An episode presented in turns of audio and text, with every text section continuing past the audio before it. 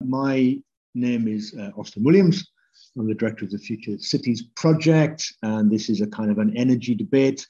Face masks are not obligatory in this environment, uh, but you know. So I think it's a quite a timely discussion, to be honest with you. Um, there's a lot being kind of written about, a lot being said about it, but there's not much of a discussion about it or an open public forum uh, around it. I don't think so.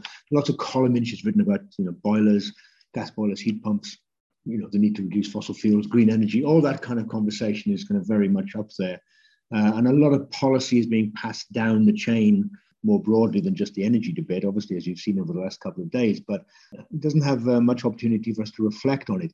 Extinction Rebellion, if, if you remember them, uh, they used to argue that uh, we only need to mobilize, or they need only to mobilize 3% of the population to enact change, meaningful change.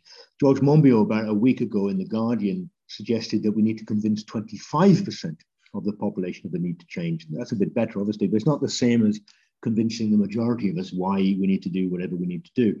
So, you know, is this kind of um, reliance on uh, a small number of people pushing this policy forward uh, because they're not going to be well received, that people aren't going to like it because it's going to be financially painful? Uh, on the other hand, you know, if climate change is a problem, then maybe no solution is going to be painless. Since it's getting very cold out there, where even Insulate Britain aren't committed enough to glue their heads to the tarmac, uh, it's kind of it's a, a, very kind of important time to try to assess whether in, indeed this is a fundamentally necessary move by government and whether we should be buying into it rather than rejecting it. In the middle of winter, is this the worst time to inflate energy costs?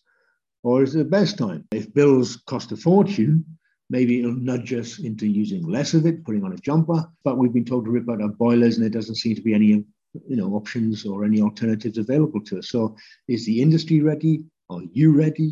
Um, and I suppose we just want to take a look today at the kind of different opinions, shades of opinion, not some kind of unnecessary kind of polarized conversation, but a much more um, nuanced conversation about what's going on, what the costs are, what the problems that we are that are trying to address, and what are the consequences. So we've got a very good panel of uh, industry insiders and experts to help us uh, navigate through this uh, minefield. And I've asked them to speak for five, six, seven minutes uh, just to kind of set out their stall. Uh, and then we'll have a little bit of a discussion and then we'll come out, as I say, to the audience for any kind of points and comments. So let me introduce the panelists. First up, we have, uh, this is the order in which they'll speak. First, we have uh, Rico Wojtulewicz. Uh, he's a senior policy advisor for the House Builders Association, which is a division of the National Federation of Builders, which represents the interests of construction SMEs.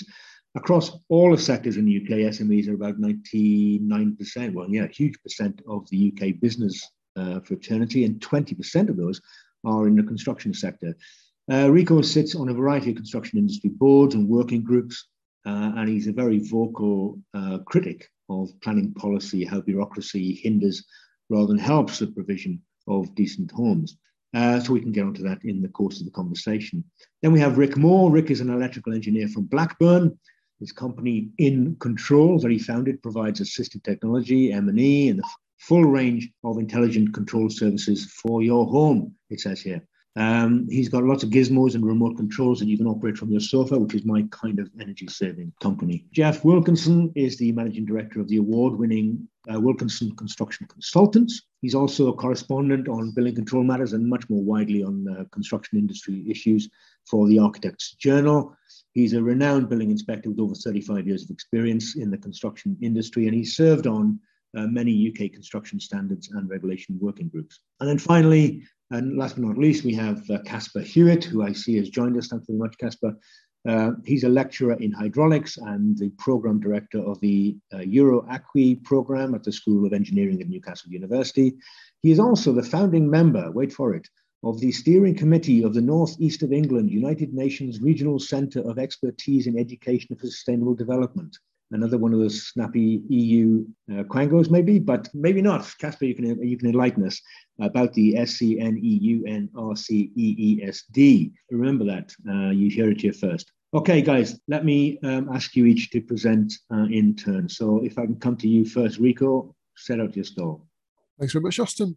So I'm head of housing and planning policy at the NFB and the HBA, which is National Federation of Builders, House Association. And my job is to represent SME house builders, regional contractors, and constructors. And uh, a lot of my role is either supporting them in business or lobbying for policy change.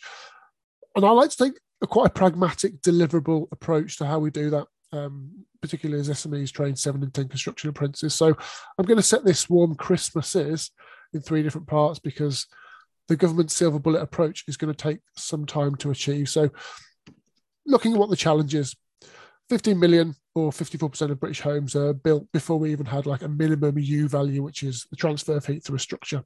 And 20 million homes, 71% of them, are below that, the more stringent U values that were introduced in, in 1990.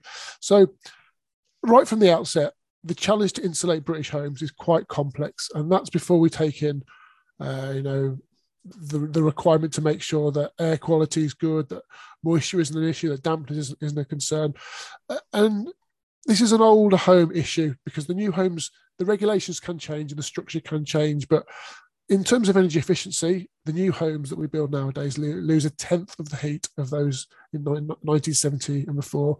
So the obsession from government to always go for new build is a little bit misplaced, in my opinion, because new build can help older solutions and new builds has issues, but really we're not innovating enough on the older homes.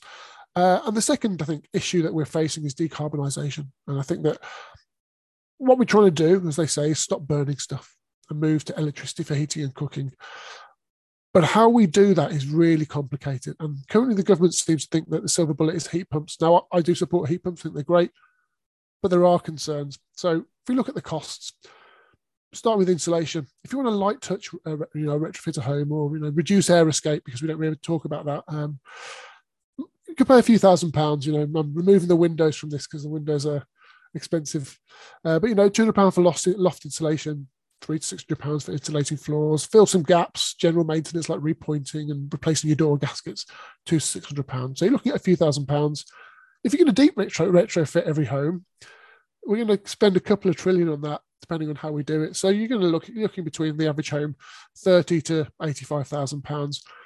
If we use a proven technique like Energiesprong, then you might be able to do a whole street for fifty thousand pounds. That's a hell of a lot of money to spend, uh, and many people won't be able to afford to do it. And the government, I don't think, has quite understood the complexity of this, and I think it's rushing towards a solution, as we saw with the Green Homes Grant, where it doesn't really realise the total costs. And the costs aren't just financial to people, they are delivering better outcomes for business. So we look, I think, using you know, Insulate Britain or uh, you know the groups that, sit in the road, um, they would like to insulate deep retrofit all social housing, and I agree with that in a way because it gives market security for business, and it means that effectively you can build a base of capacity but the cost is always going to be for the taxpayer. And 66% of social dwellings are already energy, energy efficient between the ratings of A to C, whereas only 40% are in the private and owner occupied sector. So, how are we working out how to deliver better costs and lower uh, lower costs and better outcomes? I don't think government has quite worked that out. And if we move to the electricity side, well, heat pumps are going to cost you between 5,000 and whatever you want to pay, likely 10,000 for many homes, uh, which is a lot of money. You know, if you're going to change radiators, potentially go to underfloor because that's a better solution. Um, that is going to be a costly change. And there isn't the availability or quality of workers or designers. We've got around 3,000 heat pump engineers. So that element in itself is going to put the prices up of the actual delivery. So there's a lot of work to be done for, the, and I think the government's gone the right way in some elements of heat pumps because they are trying to train up more people to do it. And we know there's a pipeline of work, which is ultimately the, the best goal. Uh, but they haven't considered the other issues. You know, we're not thinking about a home that is going to require um, heat pumps, EV chargers, induction cooking. All that is going to require uh, electricity use, and it's going to have to upgrade electrical services. And when that goes from single phase to three phase, the costs are going to be astronomical again, because a few homes might be able to do it on the road. But if you're doing a whole street, that cost is going to have to be passed on to somebody else. And we can see that that, that national cost go elsewhere. So if we do decarbonize this, the, the uh, our, grid, well, the decam- de- sorry, the decontamination of coal and gas is going to cost billions upon billions. So anyone that says electricity prices are going down uh, or, or, energy prices are going down, and we're going to take the tax off, off electricity. I'm sorry, but the money will have to come from elsewhere. So if it doesn't come off that bill, it'll come off a different tax. And none of these conversations are being had. And ultimately, for me, this is a cost to British business, small business, small British business, because without a pipeline of work, they can't train, retain, and innovate. And if we just keep going for big models that don't deliver strategic pipelines, we are not going to get the best cost and the best actual outcome. So, kind of to sum up for everything, we want warmer homes. And it mean, in turn, it, mean, it means healthier, better maintained buildings, and that'll cost less uh, to the NHS. And we need to decarbonise the grid. But we are framing everything as green futures or climate action. And actually, the real change is technological progress. That's the future of British jobs and careers. They're not green jobs, the future of British careers. And I look at this as a change. Uh, change is happening anyway. I've got to work out within the parameters I'm working with to get the best outcomes. So for me, how do I achieve the best environment for skills, employment, innovation, and value? So if we keep flaming, flaming everything as a climate response, innovation will take longer. And we won't focus on the innovators like Boyan Slat, who had the ocean cleanup project. We will just keep focusing on guilt trips and doom. What we need is a proper assessment of what we can achieve so we don't just inspire markets, but we inspire the people that are actually doing the innovating, like Boyan Slat. So you may see me on Twitter every now and again saying, be less Greta, be more Slat, because that is what we need to do. The people like the others you're going to hear from. I may know the policy, but the innovators themselves are the ones that will deliver the change that we really need and the cost efficiencies that we deserve. Very good. Uh, thank you very much indeed, uh, Rico. That was uh, very useful. Um, and uh, in some ways, a little bit provocative. Uh, so uh, let's see what the others have to say about it. So we move on to Rick now. Rick Moore, please. good evening, everybody. Um, thanks for the invite. Um, it, I mean, never mind talking about a warm Christmas, I think the burning question is perhaps are we going to have a Christmas at all with the direction of travel? But I don't want to upset Austin by digressing straight away. so, I mean, climate change. I think there's there's two questions about net zero. The first one is, do we need to get there at all? I don't feel that question's been answered. It, the science is compelling but not conclusive. But I think nonetheless, that's the direction of travel, and with the majority of the world governments driving towards it, that's the way we're going, like it or not. Um, so it becomes a question of how we're going to reach net zero.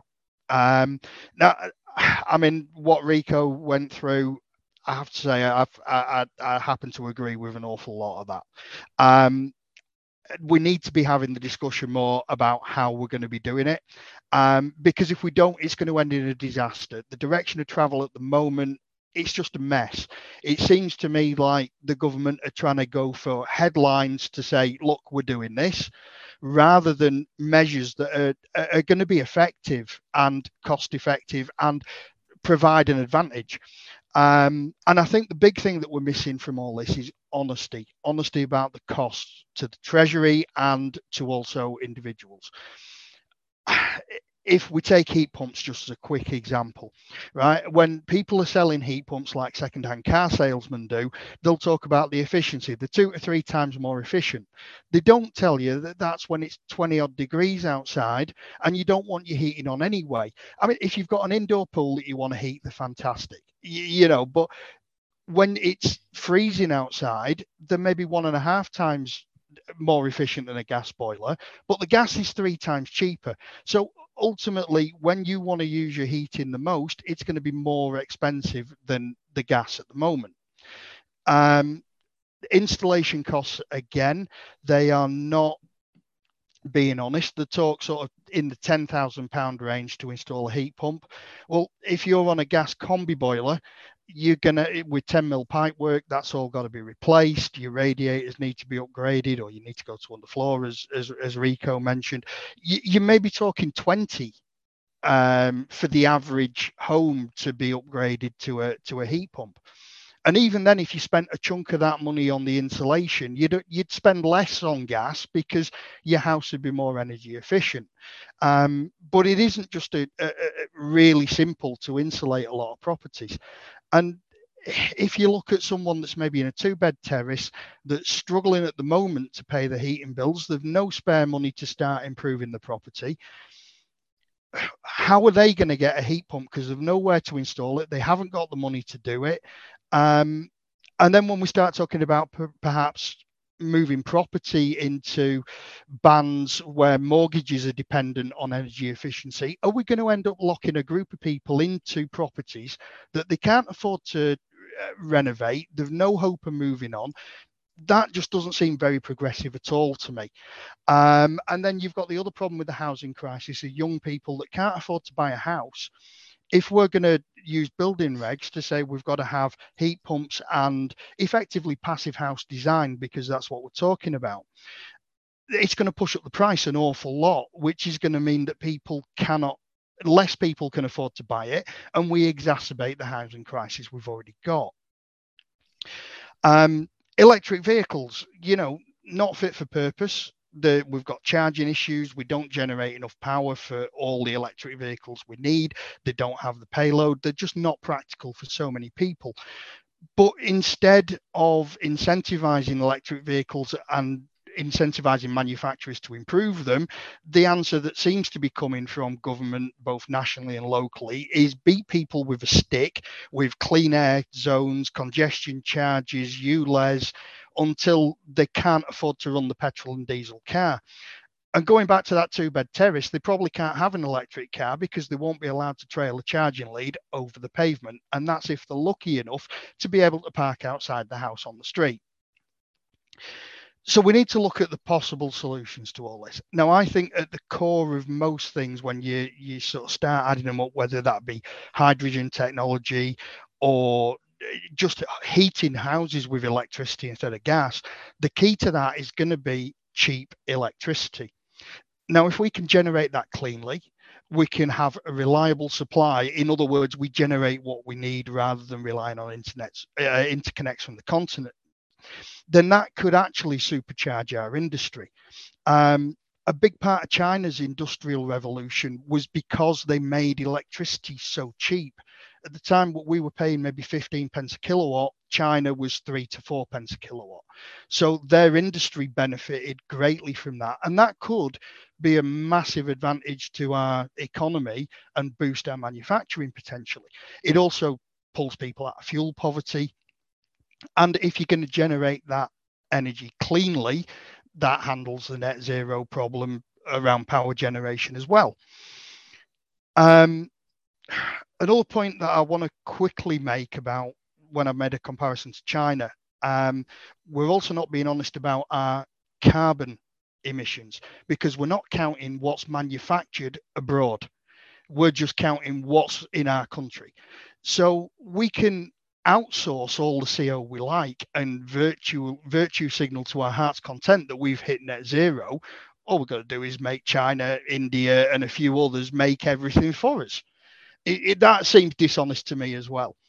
Um, so the final point I just want to get in and make um, before we, we, we, move on is when we come to electric vehicles and power generation. Um, if we're going to do it the way the environmentalists want with wind and solar only, we're going to need storage, and that's all going to need batteries.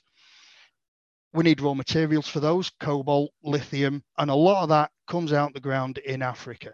Now, there's parts of Africa that child slave labor is being used to, to, to, to mine those minerals.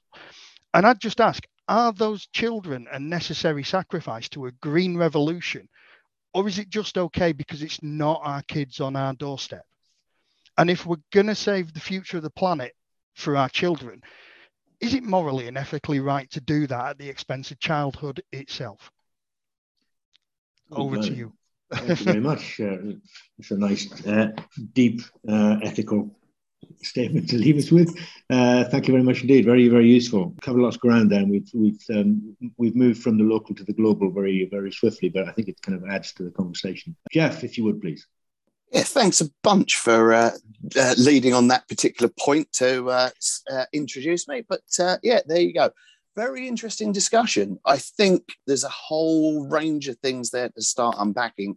Um, but I think what I want to do, first of all, without going too deeply into the science kind of stuff, because I ain't a scientist, uh, and I'm not going to pretend to be a scientist, I'm just going to accept the fact the majority of scientists do tend to believe uh, that the planet is warming up and that this in itself creates a huge problem for us uh, because all of a sudden we're going to end up with a situation where we're going to have mass migration on our hands. Uh, if we do not start to deal with these issues, uh, we have some massive uh, global security issues uh, to take into account on the assumption that our sea levels will rise, we are going to see islands starting to disappear underneath sea levels. We're going to start to see parts of the globe turn into arid deserts that are uninhabitable. Uh, there are a whole range of things that we face here as part of this global uh, climate challenge.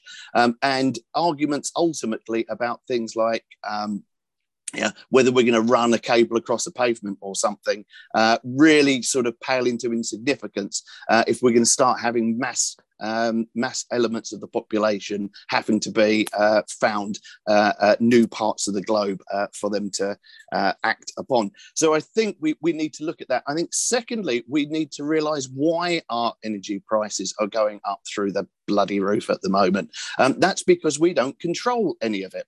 Um, what we have done for so long is we've handed over control of our energy supply to others directly, indirectly, or in whichever way you want to look at it.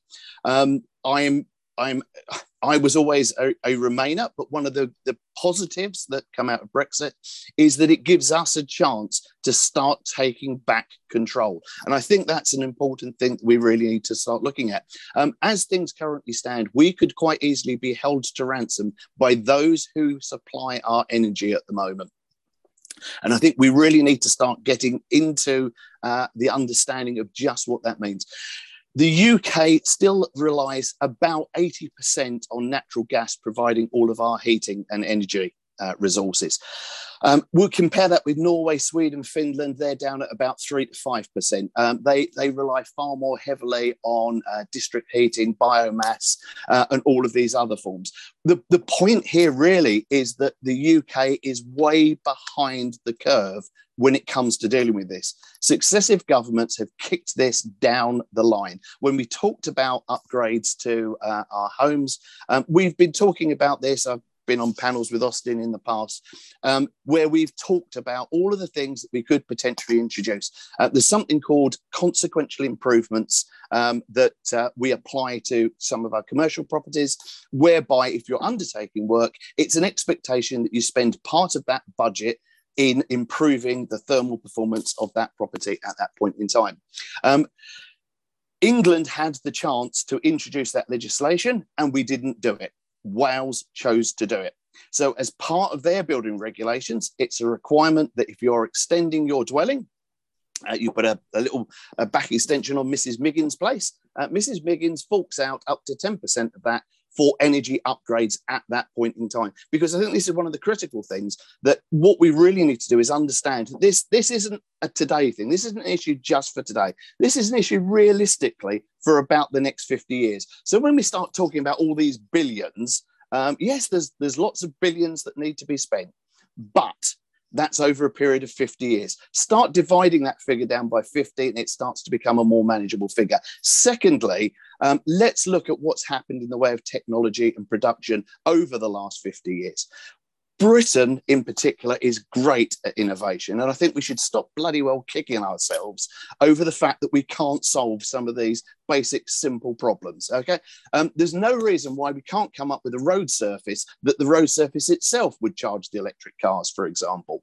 Uh, we're looking at things like nuclear fusion. Uh, we have the potential to be one of the lead countries uh, across the entire globe in producing this stuff. If we can crack the nuclear fusion element. For those of you that are not particularly uh, understanding of it, this is clean nuclear energy. This is this is the type that doesn't produce the radioactive waste at the end of it. If we can crack that, then we have a clean, perfect energy supply that will be the answer to a large proportion of our questions. We're an island nation. We're surrounded by water, unlike many other uh, countries around the world. Why are we not doing more on um, on wave technology, for example. Uh, one of the great uh, criticisms of the green technology is Uh, you rely on the sun coming out, you rely on the wind coming out, and you can't predict any of those. The one thing that we can do that's got a reasonable degree of uh, predictability about it is the tide.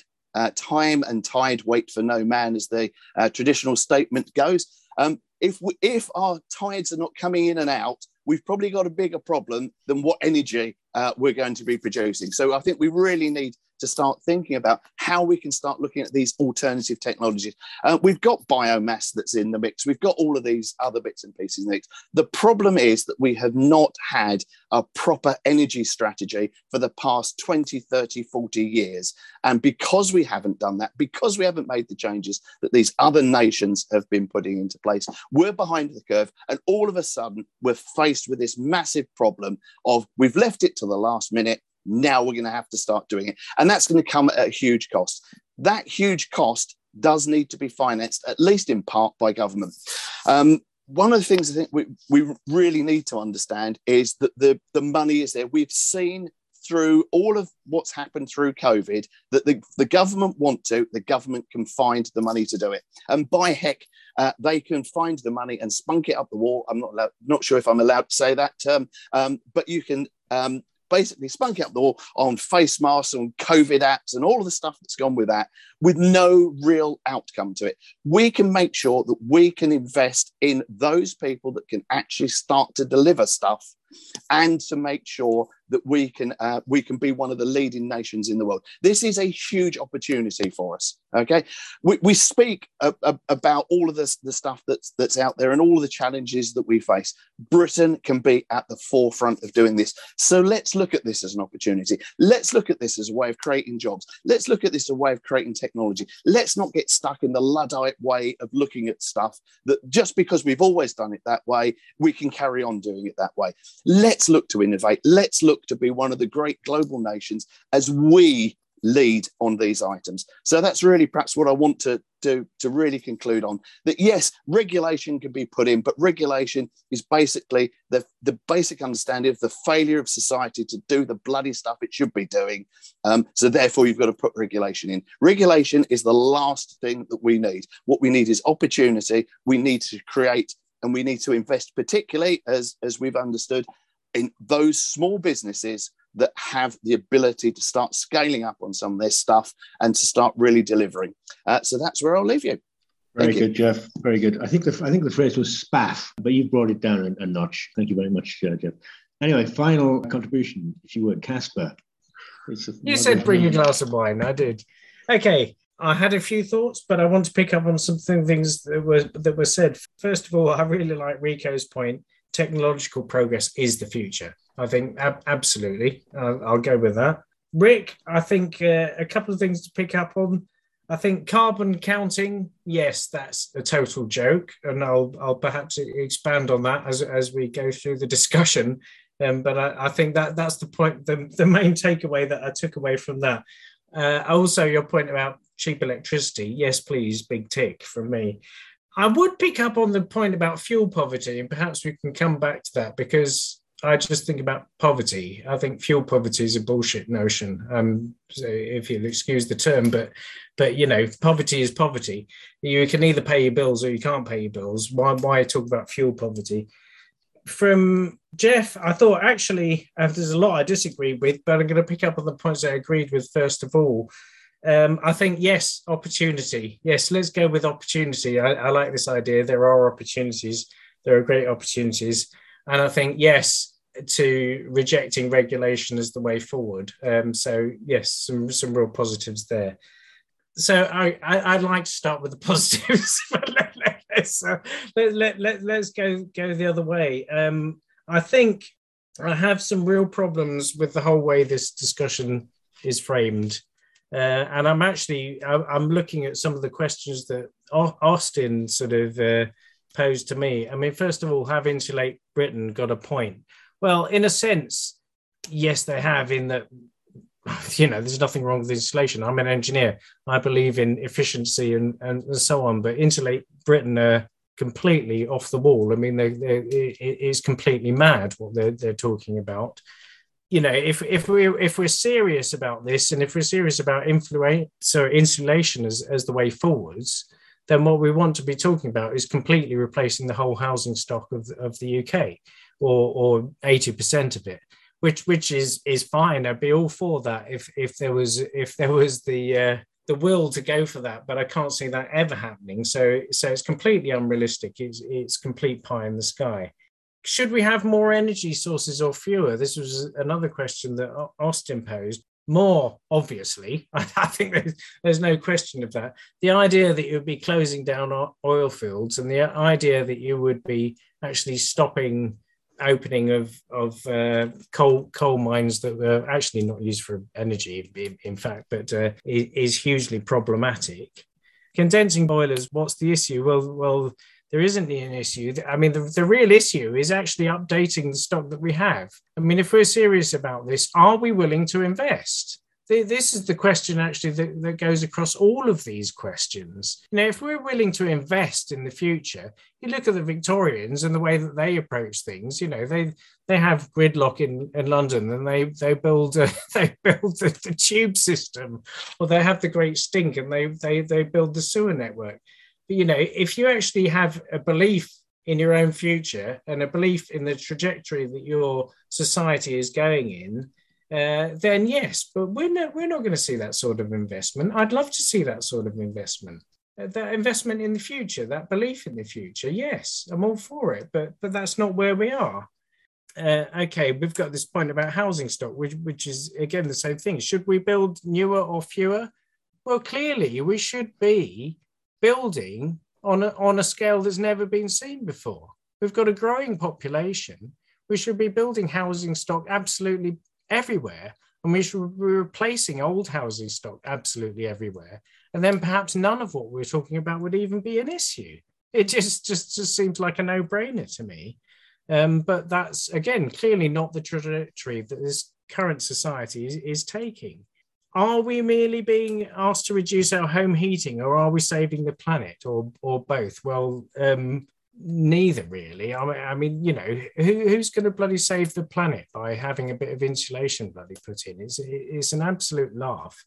I mean, you look at the way that the whole discussion around climate change and, and coming back to um, some, some of the points that uh, Rick, Rick made about net zero, how do we get there?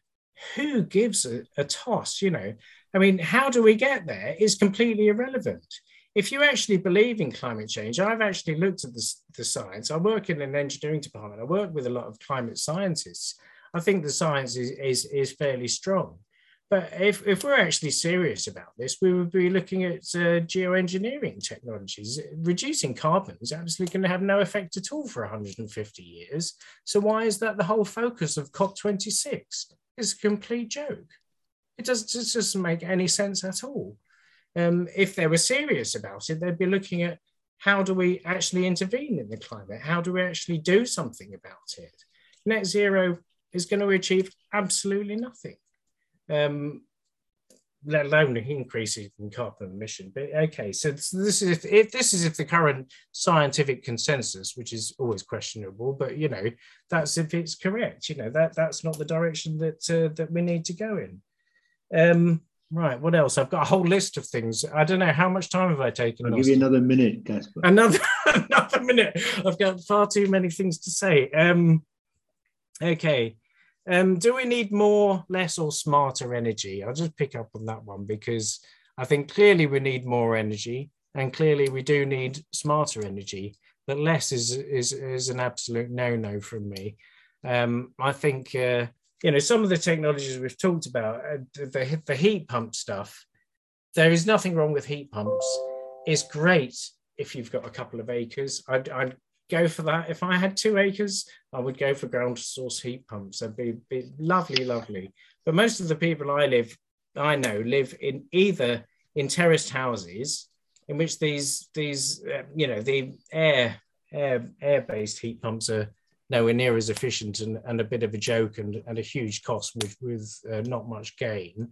But let alone if you live in a flat, I mean, who are we talking about? We're talking about a very small percentage of the population who might have a huge amount of land. Well, okay, that's fine, go for it. I'll stop there. Very good. So I, I thought Jeff was angry, but uh, that was. Uh, I'm, I'm, I'm not had a- you've had a angry at all. Um, Just impatient. well, look, I mean, I'm going to ask a couple of questions, but my first one is to come back to you. I introduced you as the person running the steering committee, blah blah blah blah blah, on education for sustainable development. And you, so, um, what's that about?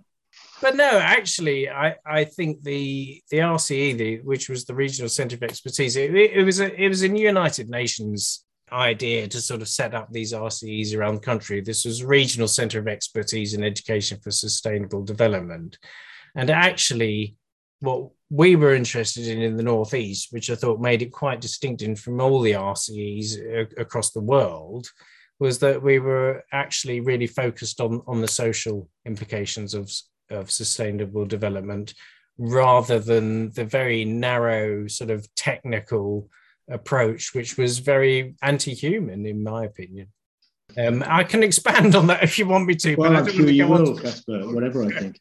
Right, there's a there's a range. I mean, the, the, the nice thing is that there's a general consensus ish, but there's also little niggly things which uh, you know need to be kind of drawn out, I suppose. And you know, we've had uh, the very sedate approach by Rico about business. We've had uh, Rick giving us the northern gravitas, uh, Jeff being feisty, and Caspar having a couple of drinks.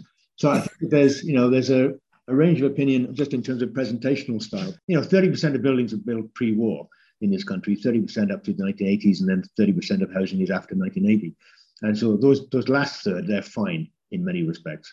But the, but you know, there's an awful lot of very old housing, uh, and you could say there's a cultural motif of brick building in this uh, in this country. Uh, and whether you want to just then cover that with insulation and, and render, um, you know, maybe is what what has to be done.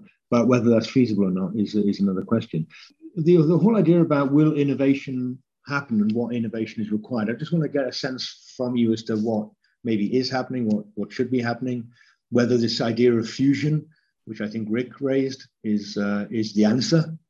Oh, and, and Jeff uh, mentioned it as well. The idea of nuclear fusion is whether that is you know, what we should be looking at rather than wind turbines and solar panels even, as well as you know, the heat, forget the heat pumps. But anyway, what's, what's your general thoughts on, on this?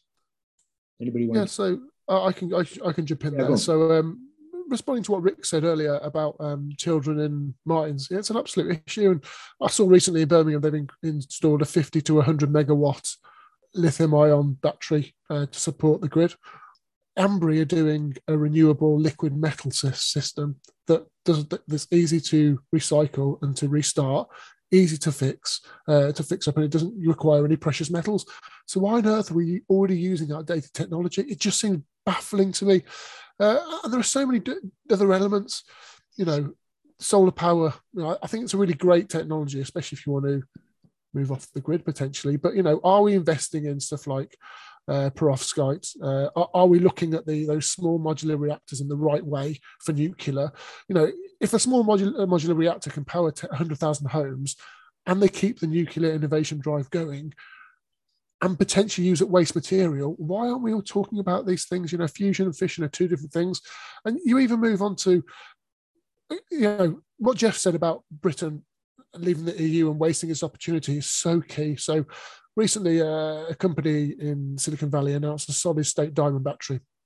Now, what they've done is they've created they've created that from using old nuclear waste. However, what, what people probably won't know is that the first real delivery of that product of that innovation was delivered at Bristol at University of Bristol not so long ago.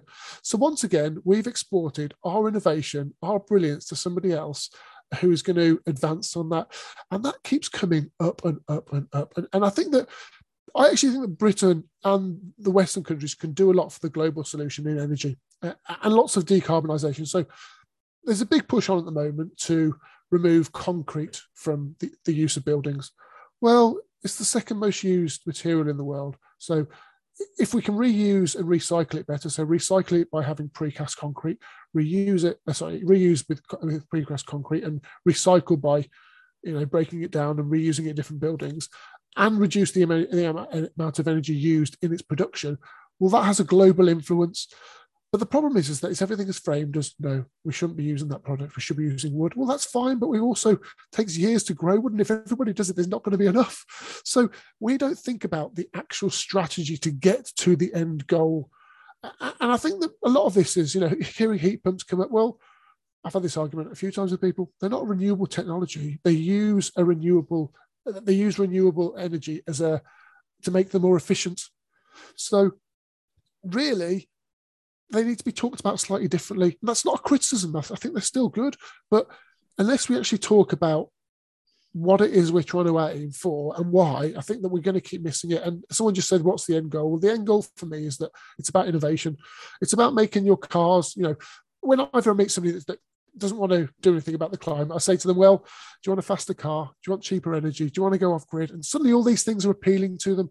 If you set that challenge in the market, I guarantee you, get someone's going to meet it. And a great example is the is the growth of uh, Sunamp, who are doing a thermal battery uh, that company is going from strength to strength, and they are really working out that innovation is the key. Who ever talks about Sunamp? Who in the government ever talks about companies like that? Nobody. And unless we start doing that, I just I don't see how we can innovate society and create business models that mean that we've got a security of jobs, security of energy, and security of a better future. Okay, fair dues. I mean, obviously, just to, just to give perspective to some of the audience, I mean, obviously, the construction industry is still 99% laying one brick on top of another using some wet, sloppy material. We've been doing it for 5,000 years. So the innovation, which we all know about robotics or about uh, 3D printing or whatever it might be, it's been talked about for an awful long time, but hasn't actually come in. So it is a question as to whether the industry itself is resistant. Um, we'll come back to you in a minute, Rico. Uh, Rick, let me come to you. I, I, agree with what Rico's saying on that. I mean, technology is the way forward. And one of the things that really frustrates me is that we'll talk about electric cars, the technology will improve, it will get there, you know, and that's fine.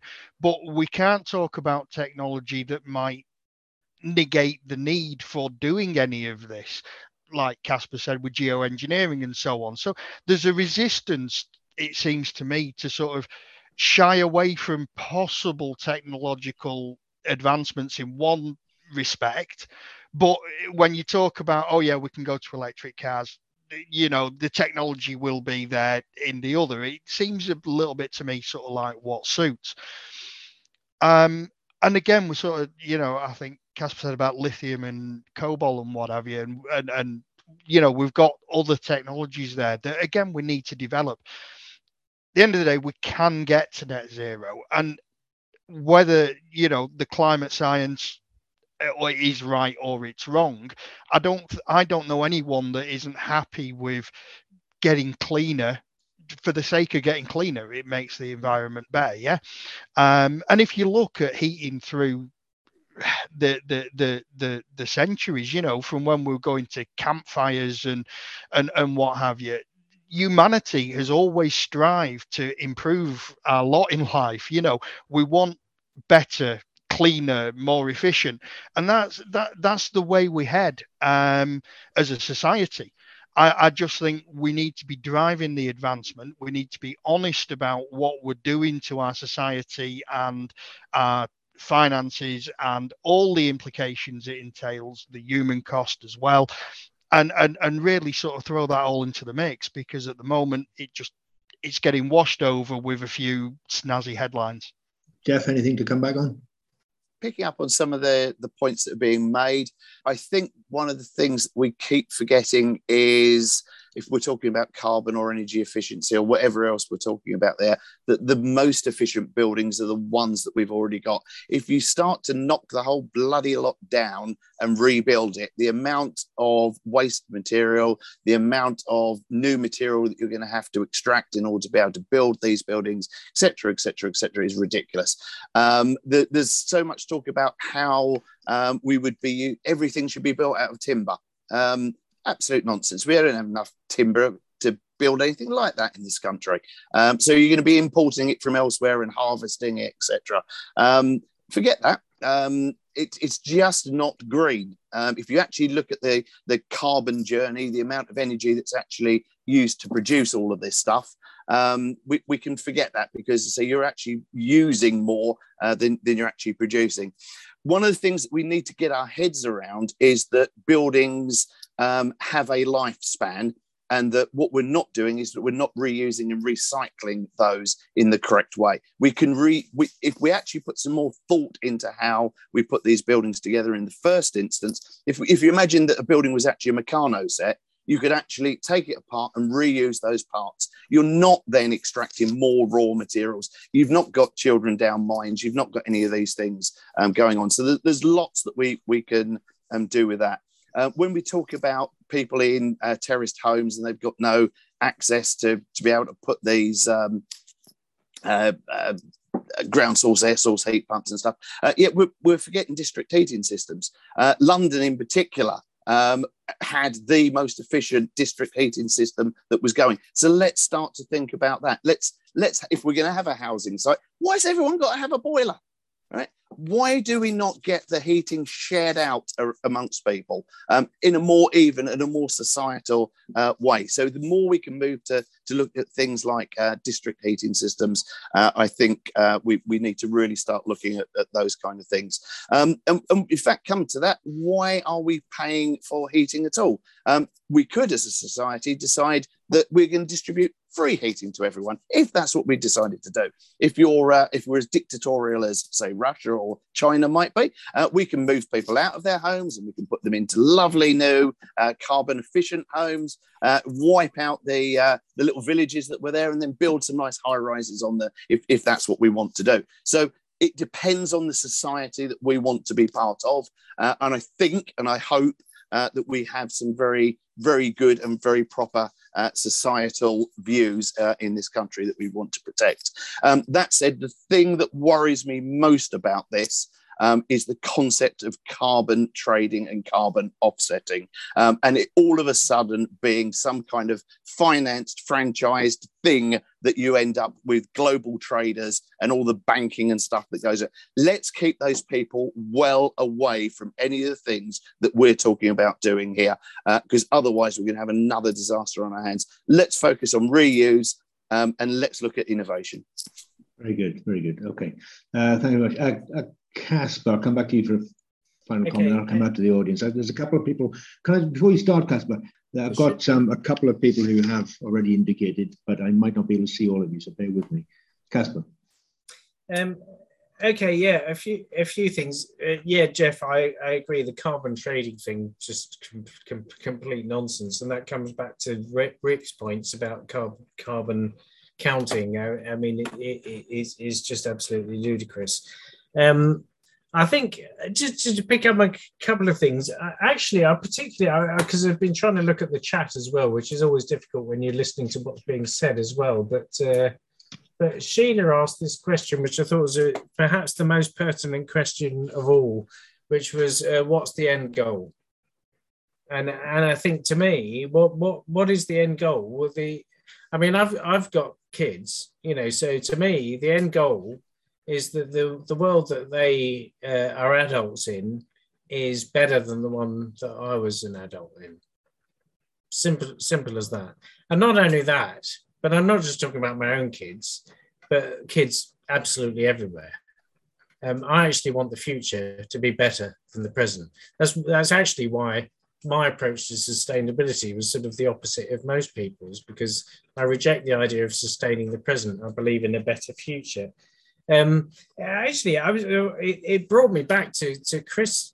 Um, sorry, Rick Rick's point earlier on, which was about you know talking about children because uh, uh, it made me think about when we when um, the whole Brexit stuff was going on and and and people were drowning, you know, trying to get into Europe, and they were talking about about us us us being sort of nationalists or whatever because we wanted to get out of Europe, and but Europe was was letting people drown.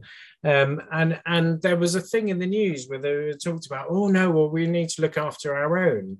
And I thought, well, in in whose world are children who are drowning in the sea, not our own? I, am sorry, I, I, don't actually get it. So to me, a better future is one that's better for all of humanity. And and so yeah, that, that's a it's a very general point, but it but she Sheila's uh, comment really really uh, struck me. Uh, again, I mean, coming back to, uh, I think it was was it Rick made the point about technology as the way forwards, which picked up on on Rico's point earlier. I think yes and no. I actually think um, belief in the future is really the way forwards. I think it's a political thing. Um, I, I, do believe in technology. I'm an, I'm an engineer, and technology has a huge part to play. But actually, politics is is, is probably more important. And I think today's politics is is a real hindrance to actually moving in, in, in the right direction. I think, in particular, environmental politics, which which I think is really what we're talking about here. Free heating, I love the idea of free heating, um, but you know when when we actually have the sort of political change that uh, that I'm talking about, maybe we'll have free heating. Who knows? Um, but uh, yeah, I'll, I'll, leave it there. There's lots of people who want to come in. Let indeed, them... indeed, indeed. People have discovered the uh, the hand function. So look, I, I've got yes. a couple who um, who indicated earlier. Uh, Stuart. Yeah, well, uh, Caspar and, and I'd say Jeff as well said um, talked about the science the science um, of climate change being fairly strong, um, and then I think it was Caspar who said that but net zero makes no sense. But you know, to me, net the whole net zero thing doesn't make any sense because it's not actually about the climate. Um, and I don't see, you know, the COP26 is not about stopping climate change uh, at all. Um, I don't see that the science is strong either. Um, I mean, you know, Caspar referred to the climate scientists he knows, but I would say that climate scientists are essentially computer modelers um, who've been consistently wrong, and they need to ramp up the fear to justify their the grants that they get. Um, and they haven't shown, you know, they haven't provided any evidence, evidence that um, human activity is actually warming the planet at all.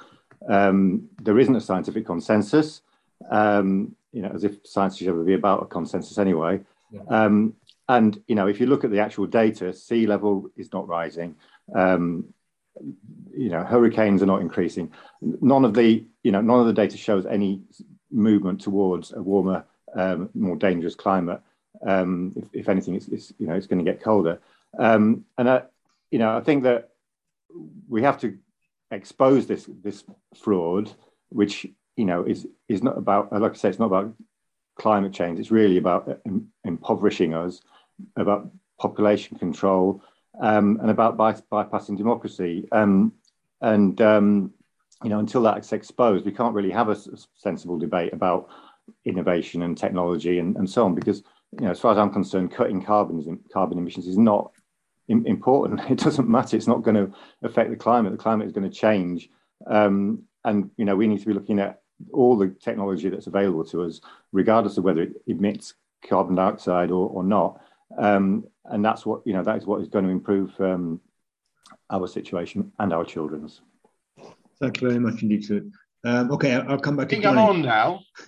I think I'm on you, now. Can you, you hear are, me? You are. You with us? Yeah, but very quickly, I agree totally with what Stuart's just said. Every bit of it. I will ask you if you write down GWPF, write it down, please.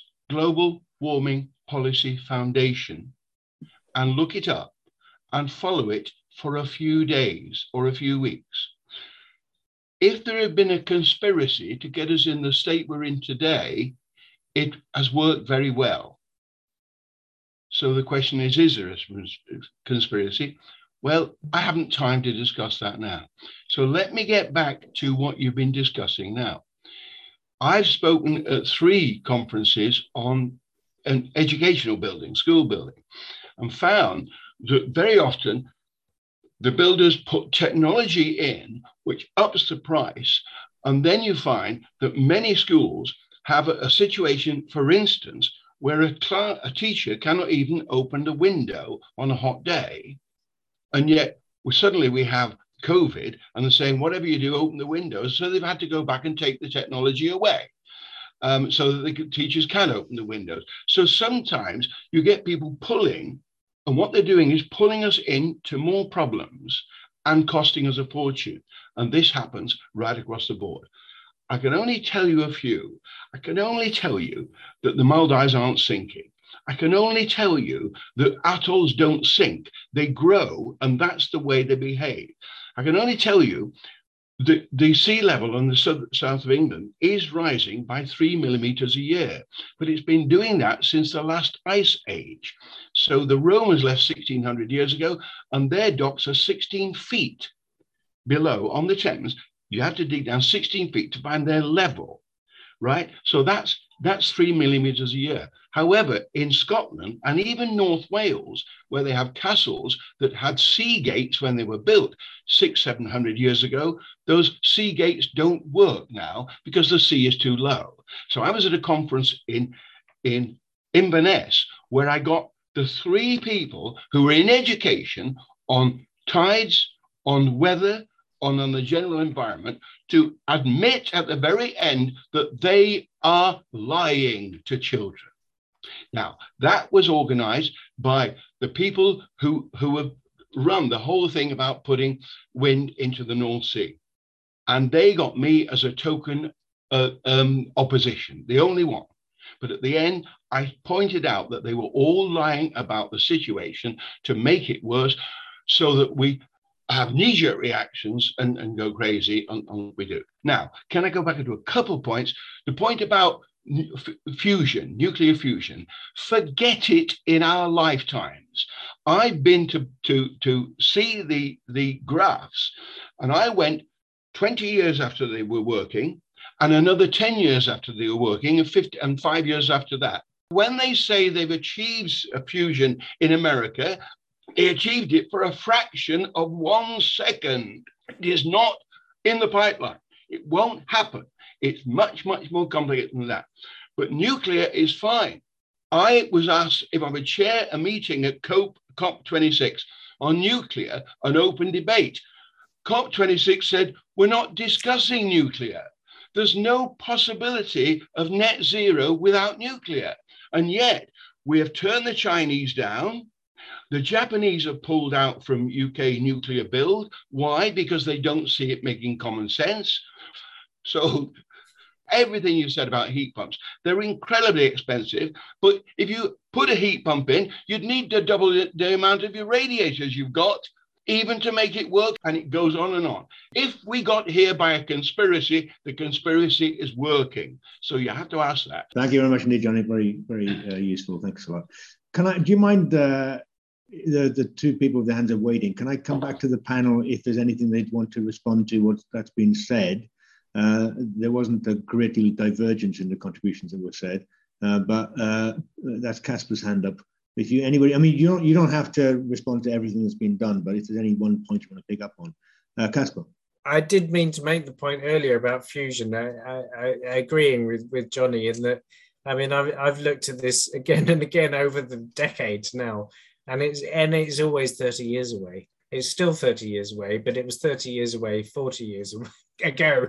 So um so yeah unfortunately that isn't the option. But i also agree with johnny that, there's the fission i mean why why not? There's, there's, absolutely nothing wrong with fission there's been a huge resistance to nu- nuclear power which has has really ha- hampered us us moving forwards. In in terms of providing the energy that, that we need. Um, so, so I would make that point. I, I, I, don't buy into conspiracy theories in, in general, but I do agree that there's there's there's a lot of. Uh, I, mean, you you use the word lying. I, I used the word BS earlier on or whatever, but but yeah, uh, there, there's a lot of exaggeration, however you want to put it. it it's uh, yeah yeah yeah. I, will I'll, I'll let right. other people come in. Thanks very much. Uh, anybody want to come back on anything that's been said? Uh, yeah, go on. Let's have uh, Rick and right. then Rico. Yeah, um, just I, I mean, I agree. Nuclear is going to be key if we're going to have carbon-free energy generation. Um, the holy grail, of course, is um, nuclear fusion. But in the meantime, why can't we develop fission technology and make that more efficient? You, you, know, there's no reason why not. And I don't understand the, the the the environmental lobby that are so against nuclear. They should be so for nuclear um, because it's going to be key to reaching their goals anyway. Um, on the science in inverted commas, yeah, I mean there's a lot of compelling science about climate change, but it's not conclusive. And even if someone said it was conclusive, there was once a time when the science said the world was flat until it was proved it was round. There was once a time the science said the sound barrier couldn't be broken. You know what I mean? The science, you can't say that's it, it's conclusive and that never changes. It's always evolving. And I think that that's an important point to bear in mind. Okay, fine. Thank you very much, Rick. I mean, obviously, the science says that uh, COVID is amongst us, but it's a political decision as to whether we lock down or not. Um, so it's a distinction between those things. I mean, both of them could be correct, both of them could be wrong. But I mean, I'm not casting any uh, aspersions on the science. It's more what we do with it is actually quite an interesting uh, uh, discussion, isn't it? That's where we're at here. So, uh, Rico. Uh, just very quickly, just on something Caspar said earlier. Um, yeah, leaving, you know, if we can twin a better future with a better, you know, not just a better world, but a better future uh, for, you know, in terms of employment, in terms of opportunity, then that's what we should be aim, aiming for. And I think that because we know where we are, we know where we're going, What's wrong with you know cleaner air because we've got EVs? What's wrong with less and cheaper energy in buildings and vehicles? What's wrong with cheaper flying because the fuel now isn't uh, a monopoly by some organisations taking it all out of the ground, but potentially invested in by airline companies themselves. You know, there are opportunities to be had here, uh, and I think that we just need to start having these conversations because that will develop the cost conversation, and that cost conversation is really important. Uh, and I really think the market is not really understood properly. You know, Margaret Thatcher, ironically, did a huge amount for uh, the climate conversation, and she did it by being quite focused. I think that we spent the last 30 years being really broad and not focusing on what outcomes we should be achieving. And they aren't just climate, they are better world and better innovation and moving forward. Okay, thanks. Uh, anybody playing Margaret Thatcher bingo out there? You just won a prize. Um, the uh, I think the other thing to say is is that one of the interesting things, well, of, of many interesting things you said, uh, Rico, very earlier was was about there not being enough engineers. You know, this whole discussion about putting in heat pumps, but there not enough engineers. That also fits into that conversation. You know, whether it's post Brexit or post COVID, that you know, lorry drivers shortages, you know, all the rest of it. There is a um, and, and, every one of you, you has mentioned it that there's an inability to actually grasp this nettle and actually have a programmatic or a structural discussion as to how you solve a problem even if even if we had disagree what the problem is you know you have to kind of then say there's a strategic overview as to what it is that you have to do in order to solve it. And that's the bit which doesn't seem to be uh, happening particularly. But that's my opinion. We'll come back to uh, anybody's thoughts afterwards. So we've got alex and then tom and sheila. Hello uh, thank you panel. Um, it's a really rational discussion that's being had here. Um, and the problem is, it's why I'm here, but the problem is that's not what the discussion is in general. Indeed, I would characterize it as apocalyptic. And my question, such as there is one, if um, if strategy, such as there is one, uh, uh, if um, technological um, advances are couched in terms of a future that terrifies people who are running the country or countries, it strikes me that this poses a real problem for innovation, technological innovation. Technical, technological innovation is happening, but it's not being pursued in any meaningful sense. And so I kind of think that therein lies the problem. There's no point just shouting, we need better technology, this technology is better than this technology, when the framework for this discussion is one apocalypticism. That's maybe what we have to worry about more than what kind of technology we might uh, um, uh, want to use. Thanks very much. Apocalypticism. That will that will go down in history. Uh, Okay, uh, well, well I, just to just to reference that point, I mean, I think it's very important to to have that uh, discussion that if innovation is driven by a tunnel vision view about what the future should be, so if if you only innovate in order to cut carbon, then you're not really innovating with a 360 degree vision about what the possibilities are. So you're already minimizing what that innovation could be. I think that's an important point. Um, Tom, please. It's oh, Rosie. Rosie. Ah, right, sorry. Well, it comes up as Tom on the screen. Sorry. Uh, yeah. So um, a few things. Thinking about what the the end goal is, surely we should have so much uh, so much reliable power, for instance, that we you know it lights up our lives. We can we can almost just forget about it let it all work. It's incredibly reliable. Um, i was listening to the people talking about how how it was when they were all cut off from electricity and mains water in uh, in the northeast and, and aberdeenshire and you know just how unpleasant that was but um, when i was growing up i lived with uh, a, a cantankerous diesel generator, basically, for the, the source of power. Intermittent power sucks. Um, and I think that's for that reason, I I find myself now a bit of a nuclear power utopian. I, I just like the idea of something that we just, you know, we let it run, we forget about it. So I, I don't quite understand why we don't focus ourselves completely on nuclear. I, I don't I don't understand the the need for other sources of power, particularly um, to, to, replace what we've got. Um, and then I suppose the other thing I just wanted to talk about was, you know, we've talked about the direction and the and the uh, the vision behind doing things. I just wonder whether any of the panel have got any insight as to what the hell is wrong with our grid that it took so long to repair that damage. You know, is that is that the will to do it? Is it the skills? Is it the the whole supply chain thing again, or or is it that we just we've just given up on it as a as an idea? Thanks very much, uh, Sheila. Just a couple of comments really on what I've been hearing. Again, um, I think um, that idea of nuclear or indeed fracking as a kind of macroeconomic set of policies, I think would be really interesting. And, you know, I personally think that's what we should be doing. But the problem is that would need macroeconomic decisions, and we're not doing anything actually macro. So we've made it all about individual behavior change and at very localized levels. So um, the problem I have with the whole debate generally is, you know, we, we're talking about how people live in their homes in towns and cities. You know, across the whole country, we've got rented properties, people paying mortgages, we've got massive range of incomes, and we have indeed got some very poor people.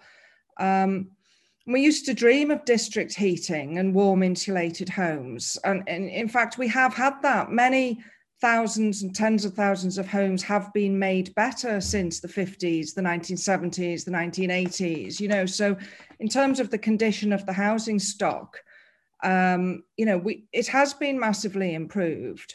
Um, and I think we need to think about this debate in terms of actual housing markets themselves. I mean, my starting point is that we're not building enough, full stop. And the energy discussion is on the back of that.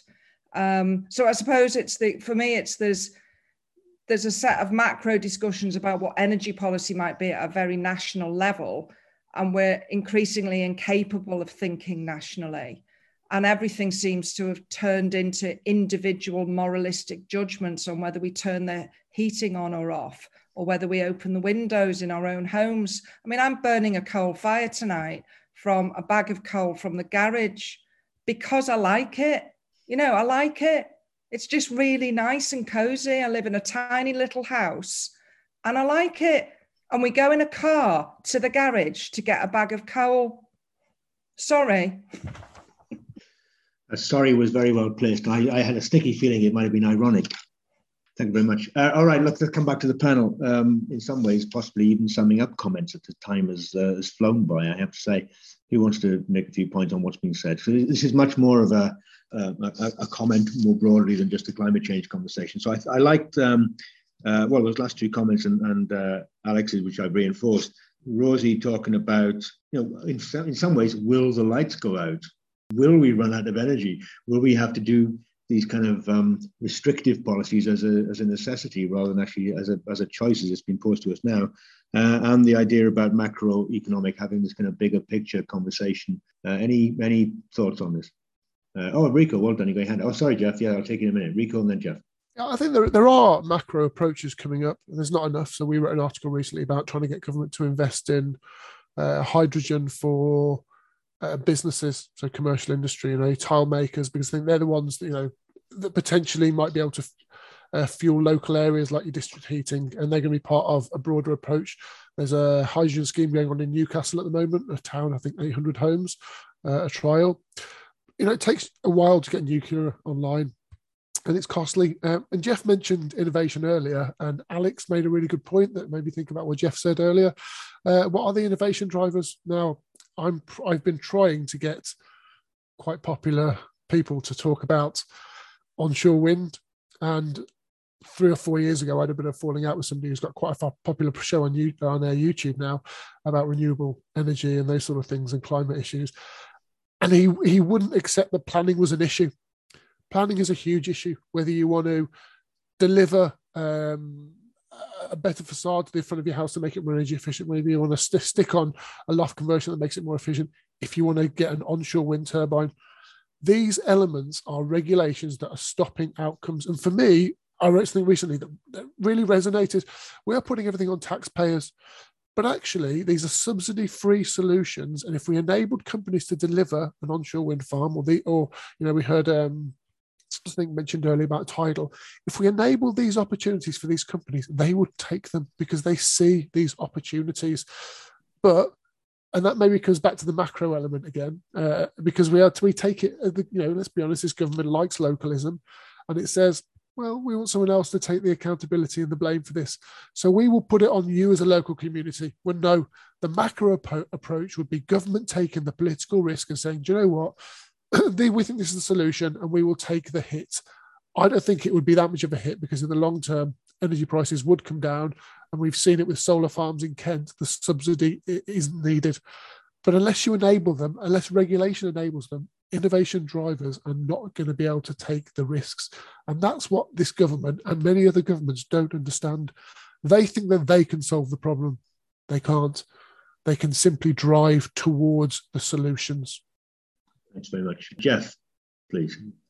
Yeah, I'll quickly jump in and pick up on uh, a point that Rico was making there. Yeah, so so what we need is government to be in an an, an enabler. We need planning regimes that are there to enable and to drive forward these things. Uh, so I would absolutely agree with that.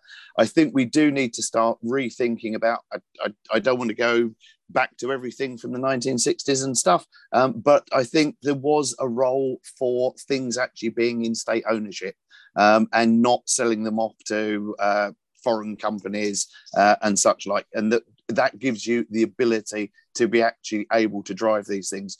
Um, again, I do think that uh, we do need to think about energy security in all of this as well, and not just relying on uh, the the risk that we face from um, potential conflict in the future, uh, cutting off the power supply uh, to us. Uh, two things, though, I really wanted to get in that we haven't really uh, mentioned.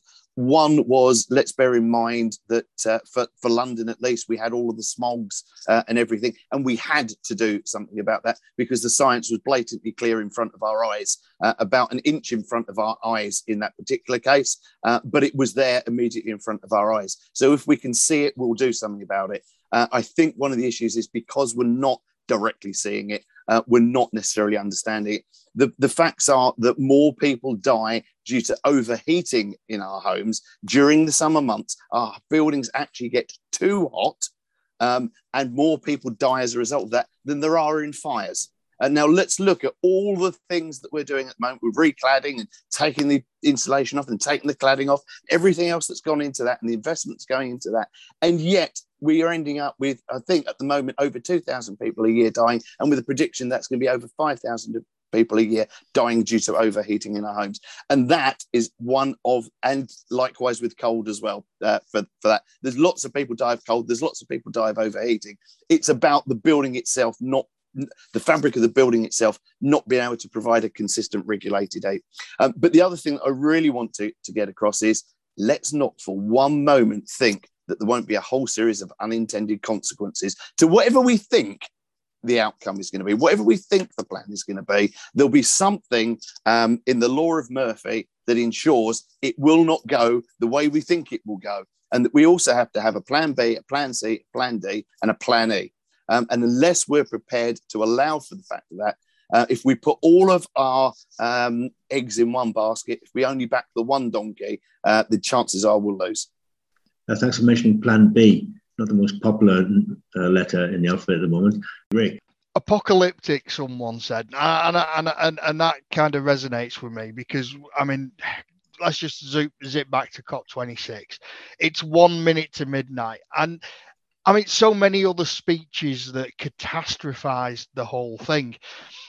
And I think we are in danger of getting caught up in the dramatics rather than just taking that breath and just looking at things in a pragmatic way with a with a clean head. You know, at the end of the day, I think if the world leaders believe the contents of the speeches that they delivered at COP26, we would already be seeing massive, massive changes. Because if it's as bad as they say, we're in real trouble. I think the fact is that it's not that bad. But even, you know, the science isn't conclusive. We don't know either way. I've no issue with going with green technologies for the sake of a better environment. Um, I just think we have to be honest about what that's going to entail and we have to look at it pragmatically. And again, and, and, and I go back to power generation being the key, as Jeff said. Um, it needs, to, you know, we can't be relying on interconnects from the continent. The next time France spit the dummy out, they could well just cut a cable. Half of us are in blackness. You know, far better that we generate all the power that we need. If we're going to generate a surplus, we can sell it back. Um, uh, uh, I, I think that is the way mainly that we're gonna we're, we're, we're gonna get to net zero if that's where we're gonna go but i think whether or not net zero we need it if we could have that cheap if um, efficient clean reliable secure power generation it'd be a good thing regardless of whether we need to get to net zero it, it would have a whole host of benefits um, and we do we need to have a 360 look at the innovation we can't be focusing on one thing and ignoring others um, innovation will progress naturally. It's we always have as a as, as a as a species. Um, if we try and drive it in one particular direction, we could well miss opportunities in other directions. That's fine. I'm Sorry if I spoke over you, but um, just to introduce one different element, but we haven't got time to pursue it. Is this um, since people mentioned China, the way way some people are describing it, there's this kind of autarkic, if you excuse the expression with a K, autarkic uh, tendency of you know nation states protecting themselves and having this kind of energy um, defensiveness because we can't rely or we can't trust or we can't you know uh, negotiate and liaise with other other trading nations, especially the ones that we think are hostile or or worrisome. But you know, therefore, we end up then generating our own electricity for our own uh, uses. And in some ways, I've always thought that's what you know solar panels and uh, uh, uh, photovoltaics was. You know, I mean, just in case the national grid goes down, I'm all right, Jack, because I've got a solar panel on my roof the idea of the national grid is such a brilliant conceptual idea of providing energy for everyone. I just think that's uh, a, a, a, one way to look at it. And I feel as if there's a fragmented tendency today. Anyway, that's my little rant. Yeah, you had to bring China in, didn't you, Austin? it wasn't me. It wasn't me. um, yeah, I, I a, a, couple of things. I, I like this word apocalypticism. I had to. It took me a while to write it down. It was. Uh, it was just. Like, again, how'd, how'd you write that? but yes, I'm going to use that one. Um, I, I, I think uh, Alex is absolutely right with this. You know, the discussion more broadly, as in outside of this particular forum, is just not rational and and and this is a real problem. And actually what we need to do is inject some rationality into that external discussion. This discussion here has been far too rational. Uh, it doesn't reflect the outside world at all. I mean what really strikes me you know everyone talks about the climate emergency. Um, I'm not, you know, as, as I said, I'm, I, I'm I'm quite willing to go along with with a lot of the climate science, but this idea of a climate emergency, the fact that Newcastle University have bought into it, as well as you know, whoever, you know, everybody, everybody's bought into it, is simply depressing. The idea, you know, it encourages irrationality. It doesn't encourage um, taking any any sort of rational approach to the whole problem. And you see this with there's a, a, strong parallel with the whole response to COVID as well. You know, it doesn't make for sensible decision making when you look at things in terms of in these sort of a, apocalyptic ways. So, so yes, um, I just wanted to pick up on that. I, I also, I, I thought Sheila's point about individual behavior change is a really, really important one. I think you know, it comes back to this idea actually, the solutions are political, they're national, they're collective. These aren't about individual behavior change. And this is uh, has been a consistent problem right from the 1970s right through sort of environmental thought has been to sort of push these things onto the individual and and actually it isn't um, an approach that is makes things open to solution because individual behavior change is not going to solve any problems and whatever they are whether it's energy policy or, or whether it's climate change or whatever it happens to be. Just to just la- lastly just to, to think about this idea of unintended consequences. Yes there are always unintended consequences but actually a society that believes in itself and particularly you know a politics that sort of wants to take the world forwards and wants to improve things and believes in progress and and you know the human potential is willing to experiment without that we're really screwed I don't know if that was a big finish or a depressing one, Caspar, but uh, uh, but but it was a finish. Um, so thank you very much for that. No, I think look, I think there's a lot in there, and even though there was uh, you know some slight disagreement and a lot of um, consensual agreement across the panel, and Caspar is Caspar suggesting that we were being too rational, which is a, a terrible slight uh, to impose on someone.